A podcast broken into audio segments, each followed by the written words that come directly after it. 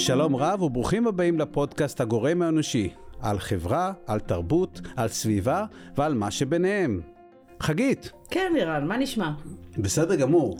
את יודעת שאני אוהב לבלות עם הבת שלי נעמי. כן, בטח. אחד הבילויים הכי אהובים עלינו זה חוף הים. ברור, אני הגיוני. רואה את תחושת החופש שיש לה, והמרחבים, וההתרגשות, מדהים. רק מזה אני נהנה.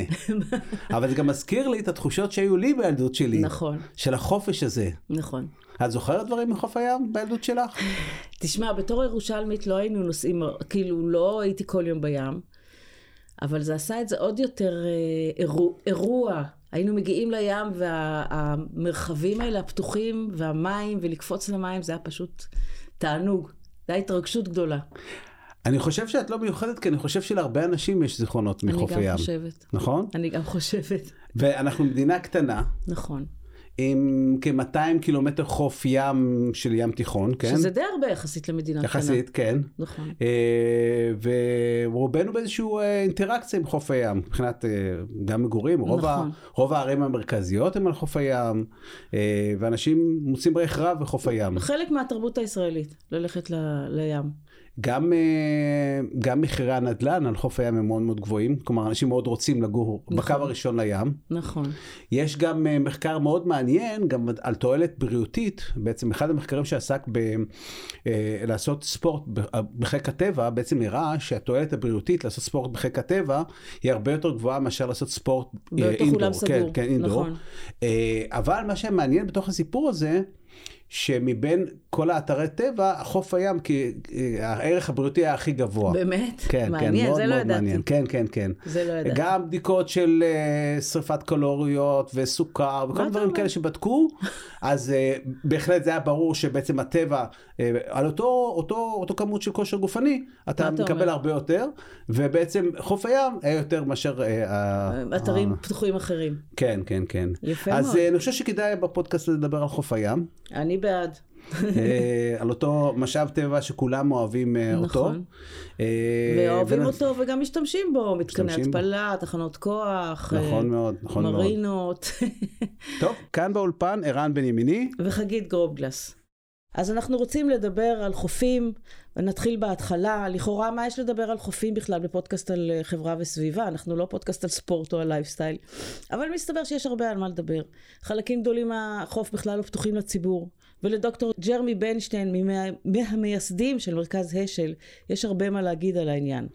אנחנו נדבר איתו קצת. שלום ג'רמי. שלום חגי, שלום אירן. שלום שלום. אז ג'רמי, שאלה פשוטה. למי שייך כן. חוף הים בישראל?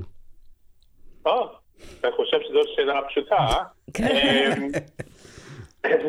לא, בעצם התשובה היא אכן, אכן פשוטה, אבל לא הרבה uh, יודעים אותה. כלומר, תשאלו כל אזרח מהרחוב, ויגידו, אה, לממשלה, או יגידו, אה, חלק לעירייה הזאת, או חלק לבית מלון הזה, אבל התשובה היא אכן פשוטה. החוף הזה שייך לכולנו. החוף הזה הוא uh, נכס כללי, מה שנקרא נחלת הכלל, רשות הרבים, ואנחנו, העם, אנחנו הבעלים שלו. מה, מה, מה זאת אומרת נחלת הכלל? אתה יכול... כן, להסביר קצת מה זה נחלת מה הכלל. זה... נחלת הכלל זה, זה, זה אחד, אחד המושגים הכי חשובים והכי, אפשר להגיד, לא מוכרים בציבור הרחב. אה, זה מאוד שקוף, במובן הזה שאנשים לא רואים אותו. זה כאילו, זה נעלם מהעין, אף על פי שזה מסביבנו בכל מקום. כן. אמ, אה, תחשבו על סוגים שונים של נכסים. יש לי רכוש פרטי. כל מה שבבעלות האישית הפרטית שלי, מה שיש לי בתוך הבית, אה, מה שיש לי בבנק או אין לי בבנק אה, וכולי וכולי. ובעצם, בדרך כלל כששואלים אנשים על המצב החומרי שלהם או על רמת החיים שלהם, אז הם יחשבו על הרכוש הפרטי. אבל אם חושבים על מה באמת תורם לאיכות החיים שלנו, זה שאני גר בשכונה יפה, זה שיש אוויר נקי, הזריחות והשקיעות של השמש והנגישות לים, בין אם זה ים התיכון או ים הכנרת או ים המלח אה, וכולי וכולי, השקט שיש או שאין וכולי, כל הדברים האלה הם לא רכוש פרטי, הם סוגים אחרים של נכסים והם בעצם מה שנקרא נחלת הכלל. אז זה, אפשר להגיד שזה כמעט התשליל, הנגטיב של הרכוש הפרטי, ובעצם כשחושבים על זה, הדבר שהכי תורם לחיות החיים שלנו, לרוב הוא בנחלת הכלל, או סוגים שונים של נחלות כלל. אז זה כולל גם דברים אה, מרחביים, חומריים, אה, כמו רחובות העיר, הם נחלת הכלל. האטמוספירה היא נחלת הכלל, האוקיינוסים הם נחלת הכלל. אבל יש גם דברים רעיוניים שהם נחלת הכלל.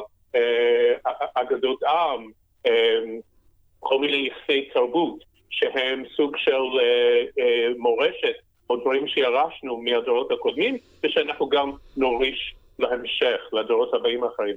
אז רגע, נחלת הכלל היא שייכת לכולם, היא לא שייכת לאף אחד? אני לא מבין. אה, נכון, כשחושבים, כשאומרים שמשהו הפקר, שהוא לא שייך לאף אחד, זה כאילו, בסדר, אפשר, אה, אה, אפשר להזניח אותו, אפשר, אפשר להחרים אותו, אפשר, לא, כאילו, זה לא שייך לאף אחד, זה לא, זה לא חשוב.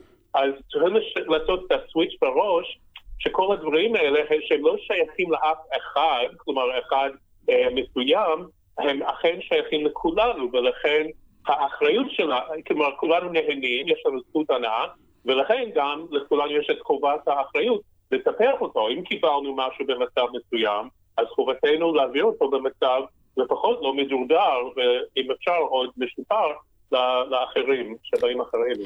אבל, אבל, אבל, אבל יש, יש הרבה פעמים טענות ש... אזורים שהם נחלת כלל הם אה, מלוכלכים, לא מתוחזקים. אה, יש איזה קושי מסוים בניהול של חוף ים או של נחלת כלל בכלל. נכון, נכון, יש קושי כי אנחנו עוד לא עשינו את הסוויץ' הזה בראש בציבור שהדבר הזה שייך לי. אנשים ששומרים על בית מצוחצח אה, ולא היו מעלים על הדעת לזרוק משהו בסלון, זורקים משהו, כאילו את העטיפה של המסטיק אה, ברשות הרבים וכולי, כי זה לא שלהם. אז, אז דבר אחד שצריכים לעשות, יש פה מהלך חינוכי, שצריכים לשנות את, ה, את, ה, אה, את התחושת אה, זיקה הזאת לדבר הזה, שזה, שזה לא של אף אחד, אלא זה של כולנו, ויש בהחלט מהלך גם, נקרא לזה מדיני, אף פי שזה לאו דווקא הממשלה הפדרלית, הממשלה של המדינה שצריכה לטפח אותו, אבל זה בהחלט מוביל לסוגיה מי אחראי לשמור על הסטנדרטים של נחלת הכלל. אז כשיש גוף ממשלתי שמופקד על סוגים מסוימים של נחלות כלל, לדוגמה, רשות שמורות הטבע והגנים, אז כל הנכסים האלה, כל שמורות הטבע וכל הגנים הלאומיים, הם שלנו, הם לא של הרט"ג, של הגוף הזה, הם האמונים על הטיפוח הזה בשמנו. אה, אנחנו, אנחנו, כמו משלמי המיסים, משלמים את המשכורות של האנשים האלה. אנחנו צריכים להיות אלה גם שיש לנו איזושהי דעה לגבי המדיניות. אז זה בסדר גמור ששמים גדר מסביב לשמור הטבע, כלומר ככה אפשר לשמור על הטבע, אבל זה לא קובע שצריכים לקבוע, אה, שצריכים לגבות אה, דמי כניסה מאוד גבוהים, בכך שחלק מהעם, שהם גם הבעלים של אותם שמות, אה, אין להם נגישות בגלל המחסום הזה. חייבים לתקצב את הגופים שאמונים על נחלות כלל כאשר יש כאלה, אבל זה, זה עוד לא אומר מאיפה בא התקציב. זה לאו דווקא אה, מתשלומים גבוהים של, של משתתפים. כלומר, אפשר לפתוח את הראש קצת על איך נכון לנהל את נחלות הכלל שלנו. אז רגע, אם אני יכול לנסות לסכם את מה שאתה אומר, למעשה, נחלת הכלל יש לה שני אלמנטים, יש לה אלמנט תודעתי, בעצם אה, לאפשר לאנשים ללבוש את המשקפיים האלה שנקראות נחלת הכלל, והאלמנט השני הוא אלמנט חקיקתי, ניהולי, אה, אלמנט מעשי של איך, אולי. איך עושים את זה, איך שומרים על הנחלת הכלל. כן, אה, מי, מי הכי גדול? ש, שזה איך אנחנו מנהלים את האטמוספירה המשותפת. Mm-hmm. בגלל זה יש אמנות בינלאומיות, אמנת פריז, הגדולה האחרונה לגבי האקלים, כי האטמוספירה נחלת כלל שהיא הייתה בלתי מנוהלת אה, במשך הרבה מאוד שנים, והסיפור המרכזי של התמודדות עם משבר האקלים זה אחרי שגרמנו להמון נזק, ואחרי שיש הרבה אינטרסים במדינות עשירות, במדינות עניות וכו' וכו', איך אנחנו בונים את המערכת, אה, יהיו לה את הכלים אה, לנהל את הדבר הזה. זה הכי גדול, הכי אה, אמורפי, כאילו, עד לפרט הכי קטן, הרי בכל בית דירות אה, בדרך כלל יש ועד בית שגובה קצת כסף מכל אחד, ודואג לשטיפת המדרגות או טיפוח החסר, זה גם מנגנון לניהול נחלת כלל. הנחלת כלל היא הרבה פחות, היא הרבה יותר קטנה, וכל אחד יכול להבין במה מדובר. ושם יש כלים אחרים. דוגמה מצוינת, הוועד בית, זה ממש מסביר טוב את העניין. כן, מאוד מובן. ואז יש כלים אחרים, זה לא רק חוק, זה גם הלחץ החברתי, כי אתה מכיר את השכן שתמיד מלכלך או לא עושה את התורנות שלו וזה, אז יש כלים אחרים שמכירים את האנשים. מה גם שכל האנשים, אני מניחה, רוצים שחדר המדרגות שאיפה שהם גרים יהיה נקי, ושתהיה להם קצת גינה מסביב, זה משהו שבאמת נוגע בכל אחד. לא, זה מובן, זה, זה מובן. טוב, ג'רמי, תודה רבה. אני לדעתי אתה ככה עזרת לנו ללבוש משקפיים שהם יעזרו לנו לא רק בענייני חופים, אלא גם בנושאים אחרים. תודה לכם, אני רק אציין שיש עוד הרבה מה להגיד על נחלת כלל, ומי שככה אוהב לקרוא, להשלים חומר, אז באתר של מרכז אשל יש את המקראה שלנו על קיימות, ויש חטיבה שלמה על נחלת כלל עם כמה מאמרי מופת, אז אני מאוד ממליץ. מצוין. בשמחה, גם אני מצטרף להמלצה. תודה ג'רמי, תודה רבה לך. תודה ג'רמי. להתראות. תודה, תודה. להתראות, bye bye. bye. לחוף הים, שהוא בעצם חלק מנחלת הכלל, יש את הדינמיקה שלו. יש בו בעלי חיים וצמחים, הרבה חול וגם מצוקים. גבעות תלולות קרובות לים. על הדינמיקה הזאת שבין החול, החול למים, נדבר עכשיו עם אילן לביא, מנכ"ל החברה להגנת מצוקי חוף הים התיכון. שלום אילן. שלום אילן. שלום וברכה לכם ולמאזינים. תודה רבה. אילן, שאלה לי אליך, בוא נדבר שנייה על המצוקים. ממה, ממה עשויים מצוקים? ממה הם מורכבים? ממה אנחנו צריכים להתמודד בעצם?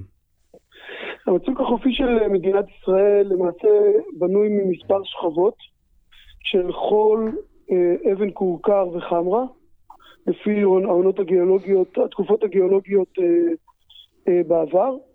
מצוק נחשב בישראל מגובה עשרה מטר, מצוקים בישראל מגיעים עד גובה של כ-45 מטרים, שזה יחסית די גבוה במיוחד כשהמבנה הוא יחסית פריך. סך, המח... סך המצוקים, אורך המצוקים במדינת ישראל הם 45 קילומטר, וזה כ-30-35 אחוז מסך אה, אה, החוף של מדינת ישראל, שעומד על 190 קילומטרים. כן. Mm-hmm. איך הם מפוזרים לאורך החוף, כאילו לאורך החוף בישראל, אה, בצפון, בדרום? אם אני אעשה ממעוף ציפור, כן. אז אני אוכל להתחיל בחדרה. כן. אה, ואם אני אה, אטוס דרומה, לשוט דרומה, אני מעדיף לשוט דרומה, כן. אז למעשה אני פוגש מצוק לאורך כל החוף. בתל אביב אנחנו למעשה, האדמה הופכת להיות מישורית, המצוק נפסק. עולים שוב בבת, בבת, בבת ים, עד פלמחים, משם קטע, קטע אשדוד, אה, אה, קטע מישורי, ובאשקלון שוב מצוק משמעותי עד כמעט אה, הגבול עם עזה, או טיפה, טיפה צפונה. עם מה, עם מה הם צריכים להתמודד המצוקים? מה, כן, מה, אנחנו, מה... אנחנו, אנחנו רואים פגיעה במצוקים, ממה, ממה הם נובעים הפגיעות הללו? בהחלט, בהחלט. מצוק כשלעצמו, זה מבנה ימי לא מבוסס, עם בהרכב יחסית פריך, שנאלץ להתמודד עם כל פגעי הטבע ופגעי האדם, ובתהליכים האלה גורם להידרדרות מהירה או איטית, ואני אפרט. אם נתחיל דווקא בחלק של, ה, של הים, אז למעשה גלי הים, בעיקר בסערות, למעשה פוגעים בבסיס המצוק. קורית תופעה שנקראת גאות שערה. במצב של שערה, גובה הים עולה, בסדר גודל של חצי עד 70, חצי מטר עד 70 סנטימטרים, ולמעשה פולש ומשתלט על רחבת החוף, ומרגע זה הגלים והאנרגיה מתחילה לפגוע בבסיס המצוק. זה מהלך ראשון, המונח המקצועי נקרא בוהן המצוק, ובוהן המצוק שנפגעת זה יוצר צניר, והצניר למעשה זה זווית שלילית. יש רבים מה, מהמאזינים שלנו שמאוד אוהבים אה, אה, למצוא צל בצנירים, ואני יכול להגיד לכם כאיש מקצוע, זה לא מקום בטוח. אה, עדיף... אה, אה, למצוא צל אחר. שיהיה, כן, זה מאוד לא בטוח. זה נקודה ראשונה. הכוח הטבע השני שמתמודד איתו המצוק זה רוחות, רוחות אה, חזקות. אה, המפגש בין אה, טמפרטורת הים לטמפרטורה היבשה מייצר האצה ולמעשה הרוחות החזקות שמגיעות מהים פוגעות ועושות בליה למעשה למצוק. הכוח השלישי שפוגע בו זה הגשמים, הנגר העילי. הנגר העילי הולך ומתעצם בעיקר בגלל בנייה מואצת על ראש המצוק, וכשמפנים את הנגר גם בכמות גדולה יותר, כי הוא פשוט לא מחלחל, והוא פונה מערבה, וגם אה, בעוצמות גבוהות, כי יותר ויותר שערות מביאות לנו יותר יותר ים, אה, גשם, אז למעשה מלמעלה נחצב המצוק אה, בעוצמות אה, אה, גשם חזקות, ולמעשה הוא מותקף בבסיס, במרכז ומלמעלה, וזה כשלעצמו אה, אתגר לא פשוט. למצוק עצמו. אנחנו רואים קריסות יומיומיות כמעט, בתדירויות אה, אה, הולכות וגבור, וגוברות, וכדי להבין על מה מדובר, אם בשנת 2015 40 אלף טון של מצוק נחתו כל שנה על חופי, אה, חופי המצוק, אנחנו מדברים, מדברים כבר על 60 אלף טון. 50 אחוז, עלייה של 50 אחוז. עלייה של כמעט 50 אחוז, נכון, אה, ואם אה, נסבר את האוזן, זה רק אה, כדי להמחיש את זה, זה כמעט 3,000 משאיות שצנחו מראש המצוק לחוף הים. רגע, למה יש את העלייה הזאת ב-50 אחוז? קודם כל אנחנו בוחנים את המיקומים שלהם. העלייה נובעת קודם כל מכמות הולכת ופוחתת של חול שזורם אלינו מהנילוס, חול למעשה מרחיב לנו את החוף, חוף רחב, מקטין את עוצמת הגלים לפגיעה, אחד. ולמה למה יש פחות חול מה, מהנילוס? אה, יש פחות חול מהנילוס כי גם יש יותר מבנים ימיים לאורך חופי מדינת ישראל שמונעים את התנועה הטבעית. מרינות, אתה מדבר על מרינות? אה, גם מרינות, גם אצבעות של אה, כל מיני מבנים ומתקנים, גם נמלים. Mm. אה, הם גורמים למעק... למעקבים, למעקב לחול, ולמעשה פחות ופחות חול מגיע לחלק היותר צפוני של המדינה.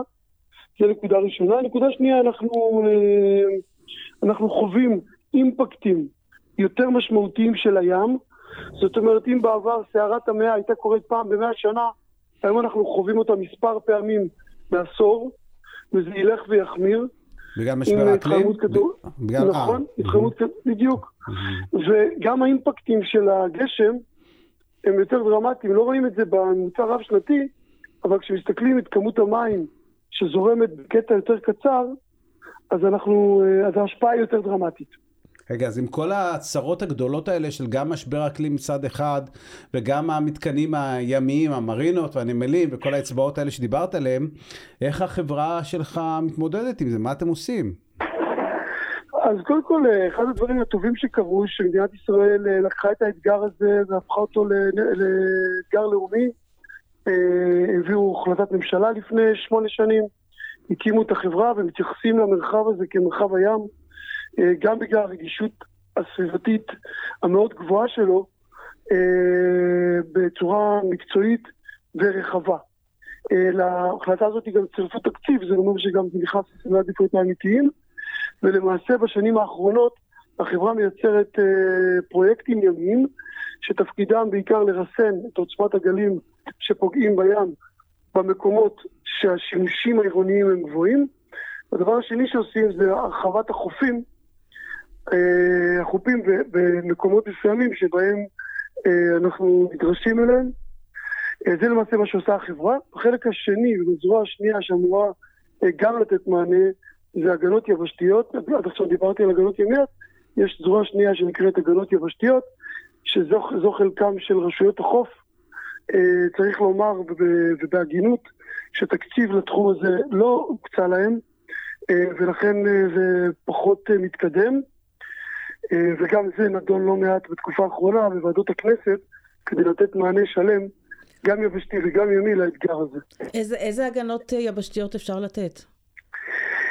למעשה הגנות יבשתיות אה, אה, באות להגן אה, על בסיס המצוק, דיברתי על mm. הבוהן, אז אפשר מסלעות אה, אה, מותאמות, ל, מותאמות, אפשר ל, לרצף את, ה, את המצוק בעשבייה, אה, אפשר לנתב את, הנג, את הנגר העילי, שזורם בעוצמה מלמעלה, לנתב אותו למקומות אה, עם הטיה מזרחית ולא הטיה מערבית. כן. הפעולות האלה מוכיחות את עצמן במקומות שזה עובד, ומונעות ובולמות כמעט לחלוטין את הידרדרות המצוק. ואפשר גם לא לבנות מרינות. כן, תראה, אפשר גם לא לבנות מרינות. אני מאמין בשילוב של האדם והסביבה. ואני חושב שכל אה, מי שמתכוון להתעסק במרחב ימי, גם שהוא מבין את המשמעויות הסביבתיות של הפעילות שלו, אה, וצריך לבחון האם יש פעילות שיכולה אה, למעשה לחפות על הנזק שנוצר. אני אתן דוגמה, חברת נמלי ישראל העריכה את שובר הגלים של נמל אשדוד, צורך מסחרי מובהק וכלכלי אדיר, ועקב כך היא למעשה עושה פרויקט של העברת חול מדרום לנמל, ומעבירה אותו עם אונייה לחלק היותר צפוני של הנמל. זאת אומרת, היא למעשה מחקה את פעולות הטבע כן. עם אה, אונייה. נכון שיש לזה משמעות כספית, אבל בוודאי שהיתרונות הם אה, עולים על החסרונות, וזה פתרון, אה, אחד הפתרונות של הסתכלות מערכתית על מהלך שיש לו השפעה סביבתית. טוב, אילן, זה היה מאוד מעניין. אה, אתה אופטימי? אה, אופטימי זה פסיבי חסר ניסיון. אני, אה, אני, אגיד ש, אני אגיד שבעניין של הפתרונות הימיים, אנחנו מוצאים את עצמנו אה, בפער. כי הפתרונות, הפתרונות שקיימים לי ביד היום, הם רובם, אה, אני אקרא לזה ככה, פחות עם אוריינטציה סביבתית, והמהלך הדי משמעותי שאנחנו בחברה עושים יחד עם הגנת הסביבה, היא למצוא פתרונות שישתלבו במארג החבר... הסביבתי בים ופחות יצניחו אבנים מבחוץ. אני אתן דוגמה קצרה למאזינים. אנחנו למעשה השנה מתכוונים לייצר פיילוטים לאורך חופי מדינת ישראל, שבהם אנחנו נייצר למעשה אה, ריף אבן בצורה מואצת באלמנטים של הים עצמו. זו דוגמה אחת שאנחנו מאמינים שאם אני אייצר מבנה ימי טבעי כמו שובר גלים משוקע בצורה, על ידי החול והסנטימנט שיש בים, זה יהיה הרבה יותר סביבתי, ייתן אה, סביבה אקולוגית וביולוגית מאוד מאוד אה, אה, ייחודית. זו דוגמה אחת. דוגמה שנייה זה להחזיר עטרה ליושנה, להחזיר את עשב הים, שלמעשה היה בחופים והחזיק בשורשים שלו את החול. אנחנו חושבים שזה פתרונות, חוץ מהסייד אפקט המאוד משמעותיים שהם יכולים לתת לסביבה הימית, מבחינתי, מבחינתי בראיית המצוק זה יכול לשמור על, החול, לשמור על החופים, לשמור על החול ולהקטין את האירוזיה שאנחנו uh, חווים uh, יום יום. טוב אילן, תודה רבה, השארת אותנו בהרבה הרבה הרבה ידע. אני שומר את הזכות לחזור אליך. תודה רבה, אנחנו מאוד נשמח. את, אפשר ליהנות מהחוף, מהחופים. צריך לזכור שהמצוק זה לא דבר תמיד יוציא ולכן יש לשמור ממנו מרחק. ולפעול לפי הכללים שקשורים עם זה לבטיחות המאזינים, אז שיהיה לנו אה, אה, יום יפה. תודה, תודה רבה לך אילן. תודה לכם. ביי ביי. אילן, תודה רבה. ביי. טוב חגית, אנחנו דיברנו על כך שלמרות שעל פניו יש אה, כמעט 200 קילומטר חוף אה, ים תיכון, uh, יש הרבה מבנים ומתקנים ושטחי אימון, שבעצם גם מפריעים לסביבה הטבעית וגם מפריעים ל, לרצף. כן. Uh, מצד אחד. מצד שני, אולי מתקנים שיש להם חשיבות, כמו מתקני התפלה. Uh, תחנות כוח. ויש אולי מתקנים אחרים שאולי אנחנו רואים פחות חשיבות, כמו מרינות. למשל, למרות כן. שיש אולי מיעוט באוכלוסייה ש... כן מש... רואה חשיבות במרינות, כן. ומעט אנשים נהנים מהם. כן. Uh, אני חושב שכדאי לדבר על כך עם uh, דרור בוימל. דרור הוא מנהל תחום התכנון בחברה להגנת הטבע. לא רק זאת, הוא גם נציג ארגוני הסביבה במוסדות התכנון הארציים. חשוב שלום מאוד. דרור. שלום דרור. שלום. דרור, שאלה לי אליך, מה רע במרינה על חוף הים?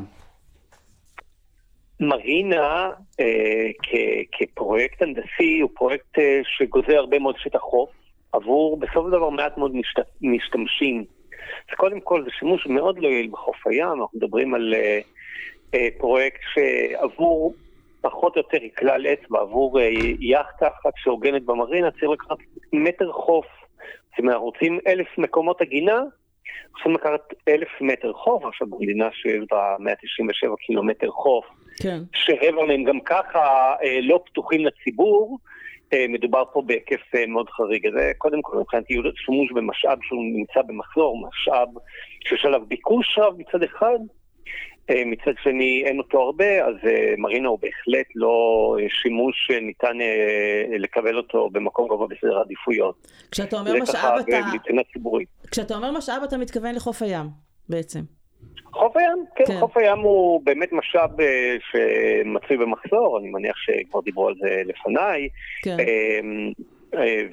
ומרינה בהיבט הזה זה שימוש לעצמנו, אין לו מקום בישראל מעבר למה שקיים היום בפועל. מעבר לעניין הזה של לתפוס מקום, יש לו, אבל זה גם עושה נזק אקולוגי המרינות? יש להם איזושהי משמעות אקולוגית? כן, בהחלט. זאת אומרת, מדובר פה על פרויקט הנדסי אדיר, כן, שבעצם נבנה בתחום סביבה שבסופו של דבר סביבה מאוד מאוד רגשה, זה בעצם המרחב שנמצא בין החוף היבשה שלנו לים, כן. זה אזור מאוד רגיש אקולוגית, זה אזור שבו יש פעילות אה, מיוחדת מאוד שלא יכולה להתקיים באף מקום אחר, גם פעילות של אה, אה, בעלי חיים שמתבססים על, על משאב החול, זאת אומרת אה, בעלי חיים שאוהבים את הסביבה החולית, כן. אה, בעלי חיים ימיים שנמצאים בסביבת החוף, כמובן, כמובן בעלי חיים ימיים שעולים לחוף להטיל, כמו אה, צבות ים, שבעצם אנחנו מדברים פה בסכנת הכחדה אה, עולמית, ובהקשר הזה המרינה פוגעת בכל אה, אה, אה, בתי הגידול הללו שבעצם הם, הם הבסיס ל, ל, למערכות האקולוגיות האלה. אבל עכשיו, פוג... מעבר היא... לזה... כן, היא פוגעת גם בתנועה כן. של החול. נכון, אני אומר, מעבר לזה, לא רק שתפסנו קילומטר חוף על כל המשמעויות האקולוגיות, הסביבתיות והציבוריות של זה, מרינה אה, בחוף הים הישראלי מונעת את אה, אסת החול מצפון לדרום בחלקים הדרומיים של ישראל, לא, הצפוניים של ישראל ומדרום לצפון בחלקים הדרומיים של ישראל, והתוצאה היא שבעצם היא, היא פוגעת אה, גם אה, אה, ברמה של לפעמים עד שלושה קילומטר מצפון למרינה או מדרום למרינה, פוגעת בעשת החול, ובעצם גם החופים האלה הולכים ונפגעים כתוצאה מהמרינה.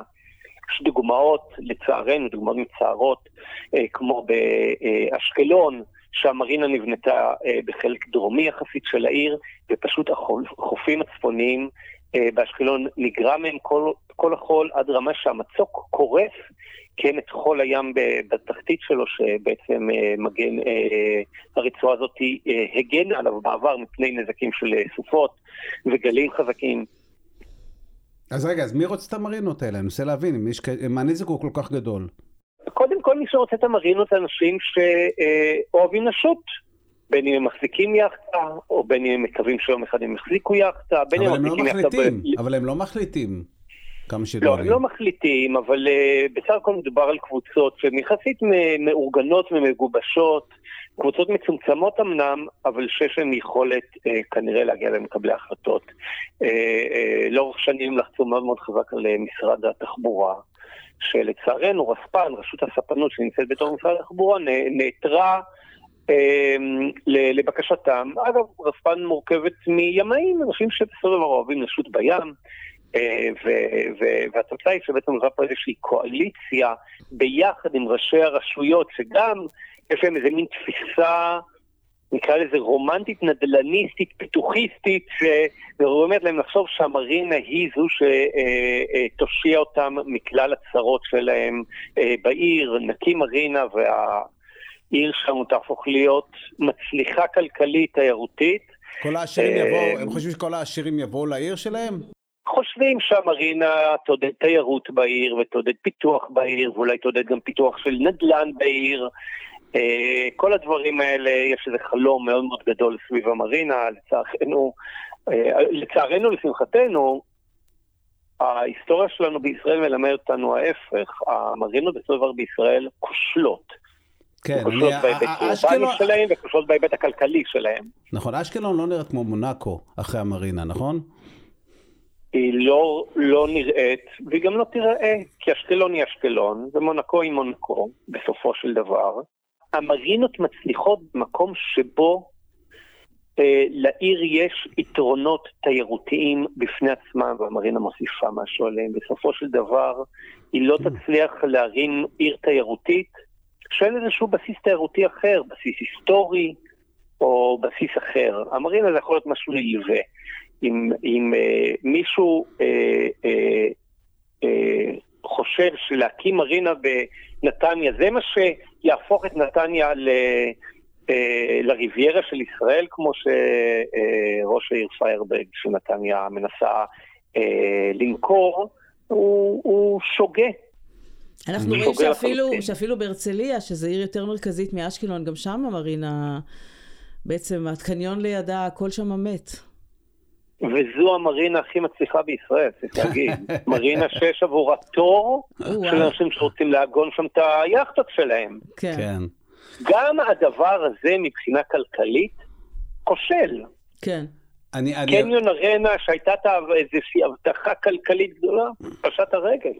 כן. אני, המסעדות אני... שם ריקות. אבל נכון. אני, אני רוצה לשאול אותך שאלה. אני, אני בעצם עד למאבק של החברה להגנת הטבע במרינה כבר משנות ה-90. מאבק מאוד ארוך. זה לא מאבק, אה, זה לא מאבק נקודתי. אה, זה מאבק שאתה חושב שעוד יימשך? כן, זה ילווה אותנו. תהליכי פיתוח תמיד ילוו אותנו בישראל. איך אני אגיד, תמיד יהיה מקום לחברה להגנת הטבע. אני לא, חושב, לא חושש למקום עבודתי, לצערי, כן? הלוואי והיינו יכולים לסגור. כן. בסוף פיתוח, אה, אה, אני לא אגיד תמיד, אבל אה, אה, תוכניות נכנסות למגירה. אבל חגגנו כן, הצלחה לא מזמן. דרור, אבל חגגנו הצלחה לא מזמן. אנחנו לא? חגגנו, ובצדק. זו הייתה חגיגה. אנחנו תמיד צריכים לזכור את הניצחונות שלנו ולחגוג אותם, לא, כן. רק, לא רק לבכות על ההפסדים. אבל לזכור, אבל לא לזכור, כן. אבל, אבל זה אה, היה אה, ניצחון בתקווה בדרך לניצחון הסופי בהיבט הזה. זו החלטה של ועדה, ועדת משנה של המועצה הארצית, ועדת משנה מאוד מאוד חשובה שהחליטה בצורה, בהחלטה מנומקת וטובה, שבעצם מראה את ההיגיון הגדול בלמנוע הקמה של מרינות חדשות בישראל.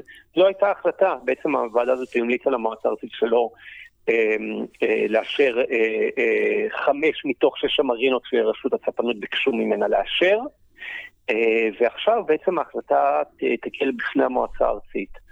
גם שם, זאת אומרת, יהיה לנו מאבק, ומאבק מר, ראשי רשויות לא מוותרים פה ומפעילים לחץ אדיר על איילת שקד, על שרת, שרת הפנים, אמ, אה, לאשר מרינות בעריהם, אה, למרות שזה נגד התושבים שלהם בסופו דבר. התושבים בסוף, יותר משהם מחפשים מקום להכינות את היאכטה שיש לכל התושבים הרי, mm-hmm. הם מחפשים מקום להניח את המגבת, מחפשים מקום להיכנס עם הגלשן לים ולגלוש. מחפשים מקום לטייל לאורך הים.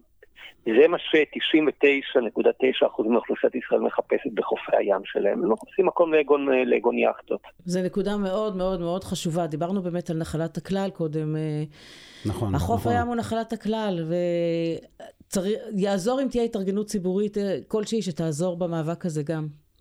טוב, זה מאבק יחסית מה שמצליח. אני כן. אומר, דווקא מבחינה הזאת, יישר כוח לחברה להגנת נכון. הטבע על הקונסיסטנטיות של נכון. שנים רבות. זה לא משהו שהם בוודאי, עזבו, ואני חושב ש...